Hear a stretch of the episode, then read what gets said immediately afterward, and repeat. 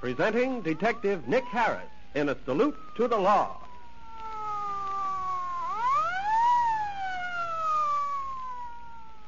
Ladies and gentlemen, we again take pleasure in bringing to you that eminent Los Angeles criminologist and president of the International Secret Service Association, Detective Nick Harris, in another true life story proving to the youth of today the folly of committing crime.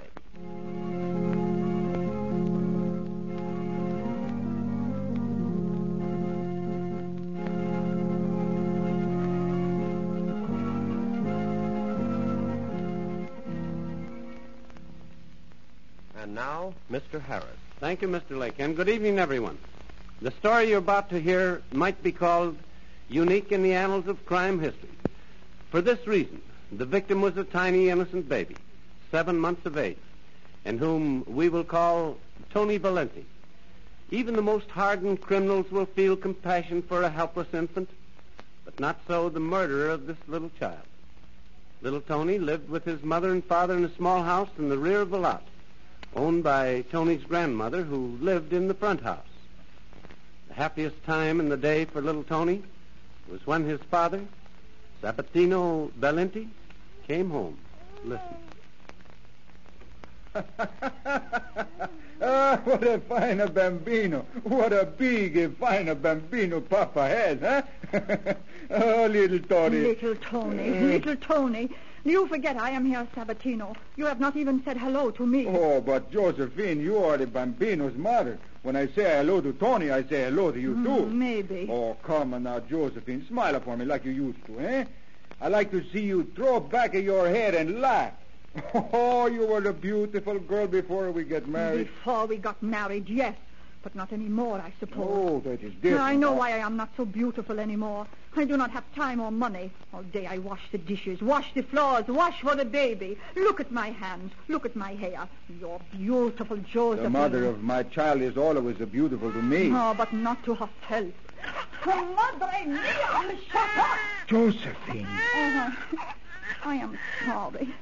Oh, Sabatino, let us go somewhere tonight to a dance, to the movies, anything. But uh, Tony. Oh, we can leave Tony with his grandmother. Oh, she does not feel very well, Josephine. I do not like to ask her to do that. well, if we lock the house carefully, why, the baby would be all right here alone, wouldn't he? Have you forgotten about uh, Dominic and uh, Frank? Oh, no, but those men wouldn't hurt the baby. They are bad. I do not trust Oh, but them. why should they be mad at you just because we moved into their house? They live here before we did. When my mother made them move out, we move in. They did not like No, it. Ah, I think it is your It imagination. is not uh, my imagination that Dominic drew a gun on me today. Gone. Oh, He was standing on a corner when I Mm. come home tonight. When I walk past him, he pull out his gun. I grab it before he could use Oh, it. Sabatino, my darling, you must be careful. You must never let anything happen to you. You are all I have. Oh? Yes, all, everything. But Tony. Oh, Tony, Tony is just a little baby. Well, it's about the time to put a Tony to bed, isn't it? I, I guess so. We, we are not going out. I don't see how we can. Oh, you know, sometimes this house is like a prison, and the baby is the jailer holding the key. Tony, your mama makes the funny jokes about you, eh? Come on, let us go to bed. What do you say, huh? Ah, there's a bambino. Papa's a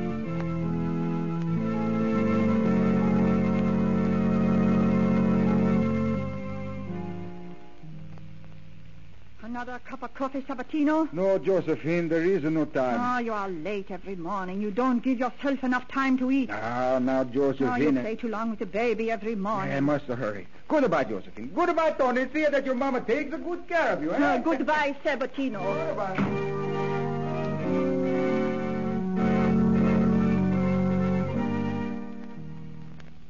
Hello, Sabatino. Hello, Frank. Dominic is sending me with these a message. See? He said to tell you that he got another gun. He told me to say he's a going to use it. Ah, Dominic is a coward. He said that to tell you he will have his revenge, and he will uh, have it soon.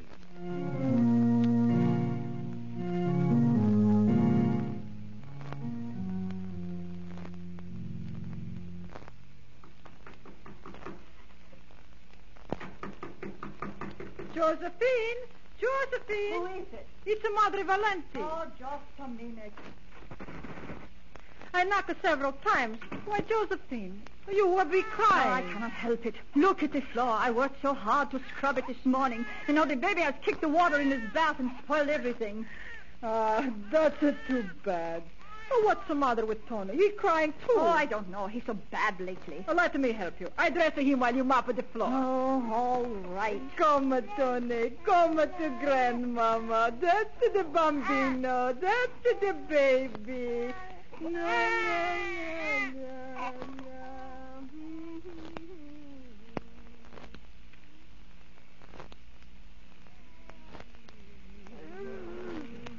Trying to stop his crying, Mother Valente. He cried while you dressed him. He cried while we fed him, and now he even cries when we hold him out here on the porch. Oh, maybe if you put him in the sun, he would not cry so Oh, I'll put him in his carriage in the backyard. The only thing to do with Tony is to let him cry. Uh, maybe we better go around and sit with him. No, I like sitting on your porch here.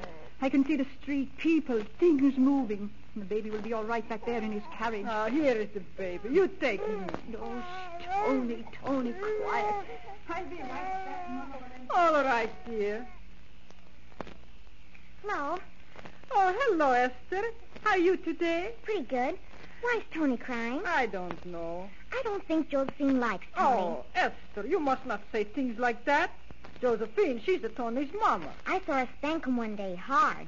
Well, I spanked Sabatino when he was little boy, too. You run along, Esther. Little peaches have a big ears. Uh, seem to have big eyes sometimes. Yes, ma'am. Goodbye. Goodbye, Esther. Oh, there. I think he stopped crying for a while. Mm, You'll find all the babies like this. Yes, and then they grow into little brats like Esther. Ah, don't say that about her, Josephine. Esther, she's like her mama. She just likes to talk. Oh, that's Tony again. You better go see what he wants, Josephine. All I do is run after Tony, run after Tony. Mm, That's what mothers is for. Not this mother. All the time it is cry, cry, cry. Good morning, Mrs. Gordon. My, you're looking well. Wish I could say the same for your daughter-in-law. Oh, Nothing the matter with Josephine? Oh, I wouldn't be too sure. Husband and I were talking last night. Seems to me it would be enough to drive anybody crazy with those two horrible men threatening them. What are their names? Dominic and Frank? Sabatino, he can take care of himself. Oh, and I wouldn't Josephine. be surprised to hear the whole family being murdered in their beds, baby and all. By the way, have you seen Esther anywhere? I just can't keep track of that child. She was here a minute ago. Oh, that's all right then. Well, I must be going. I'm on my way down to Miss Wolfer's to get some yarn for my new afghan. How's yours coming on? It's almost finished. Uh, you going to be gone long? Oh, no. Won't you come with me? I like it to take a walk. Uh, just a minute. Here comes Josephine. Oh, Josephine. Uh, Yes? I'm going to the store with Mr. Gordon. I'll come right back. Oh, all right. I'll sit out here on the porch until you get back. It seems to me the bambino, she's still crying. Oh, he'll be all right. I gave him his bottle. We won't be long. Oh, no. Goodbye, Josephine. Goodbye, Josephine. Oh, good goodbye. La, da, da, dum, da, da.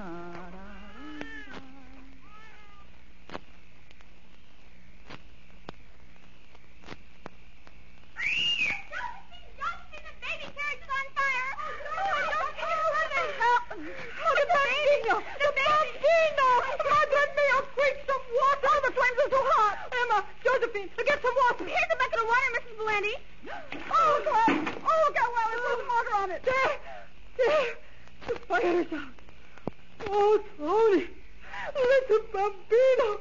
Quick, let me see. Let me see, Tony. Ah!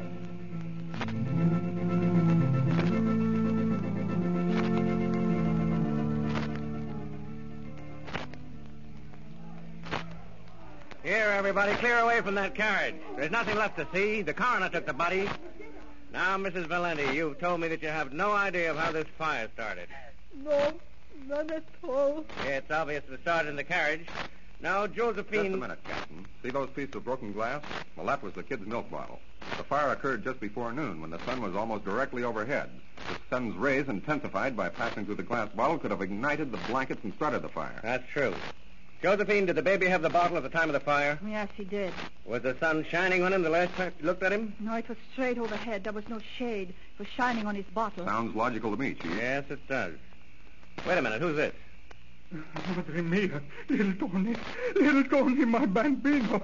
What's the matter? Oh, Sabatino. Here, young fellow, take it Who easy. killed him? my little Tony, my, my bambino? Like an accident, Mr. Valenti. Sun's rays shone on the bottle and set fire to the blanket. That is a lie. What do you mean? There was no accident. Tony was a murdered, and Dominic killed him. Sabatino Valenti suspected his enemy, Dominic, of the murder of the child and demanded an investigation. Everyone who had been at the scene of the fire was questioned, and important information came from little Esther Gordon, who said, I found this box of matches near the fence around Josephine's house. I saw Josephine throw them over the fence just as the baby carriage caught fire. You saw Josephine Valenti throw them there, did you say? Yes, she lit one match, then she threw the rest of the box over the fence. What did Josephine do with the match she lit? I didn't see what she did with it. I just saw her throw the box over the fence. and upon questioning another child, Emma Robbins, volunteered the following information. I I saw I saw Josephine in the yard too. She was wringing a rag out of the basin when I saw her. Yeah, what was in the basin? I don't know. At first I thought it was water. Then I thought it smelled like gasoline. But upon questioning, Josephine Valenti declared, I did not have any matches. That child lies when she says she saw me light a match. Yes, I did wring a cloth out of a basin. It was a dishpan. The cloth was a dishcloth. There was water in the pan. There was no gasoline in the house. Captain, we found something important. What is it? It's a jug of gasoline Gasoline. Where'd you find that? in the cellar of Josephine Valenti's house. And if you'll notice, Captain, the jug is one-third empty. Well, Josephine, I thought you said there was no gasoline in the house. I know nothing about it. Not Well, we found it in your cellar, and we're Just gonna... a minute, Montgomery. I think, Josephine, that you and I should pay a little visit to a place downtown. I'm going to take you to the morgue.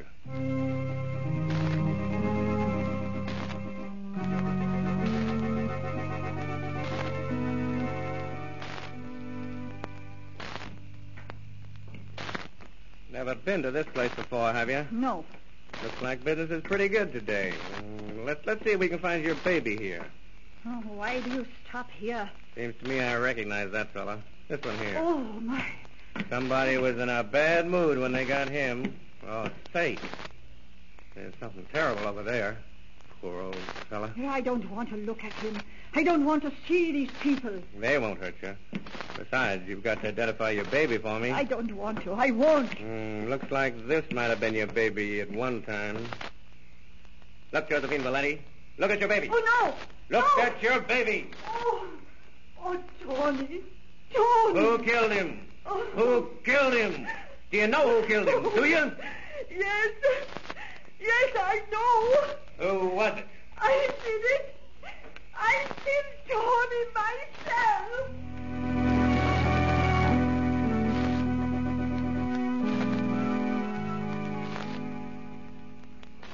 So Josephine Valenti confessed that she killed her own seven-month-old baby. As a result of this confession, the 19-year-old mother was sent to the woman's Tehachapi prison for the rest of her life. Proving, as I have so often said, the primrose path of crime has but two ultimate endings. The open door of a prison cell or violent death is brought home to you in this tragic true-life drama, which I have entitled A Woman's Wrath. Thank you, Mr. Harris. Ladies and gentlemen, this true to life radio drama was especially arranged for this station by Detective Nicholas B. Harris, chief of the internationally known Los Angeles detective agency bearing his name. Fictitious names and places have been used throughout this narrative, and any similarity to persons living or dead is purely coincidental. The story was dramatized for radio presentation by Elizabeth McFadden Wright and is a Carolyn Caro production. Mr. Harris wishes me to thank the following cast of characters participating in this broadcast Charles E. Bender, Carolyn Caro, Estelle Carroll, Geraldine Stein, George Ford, Grace Goldman, Betty Windsor, and Bob Jackson. Mr. Harris will again be heard next Sunday afternoon at 12:30 over this same station in a new program series entitled The Penalties of Crime with Bob Palmer and his Utah Trail Boys, Frank Lawrence, Vidal Ortiz, and Clarence Cutbirth. Mr. Harris will also be with us again next Tuesday night at 8:15 in a most intriguing drama entitled The Altar of Sacrifice. This is Leonard Blake speaking.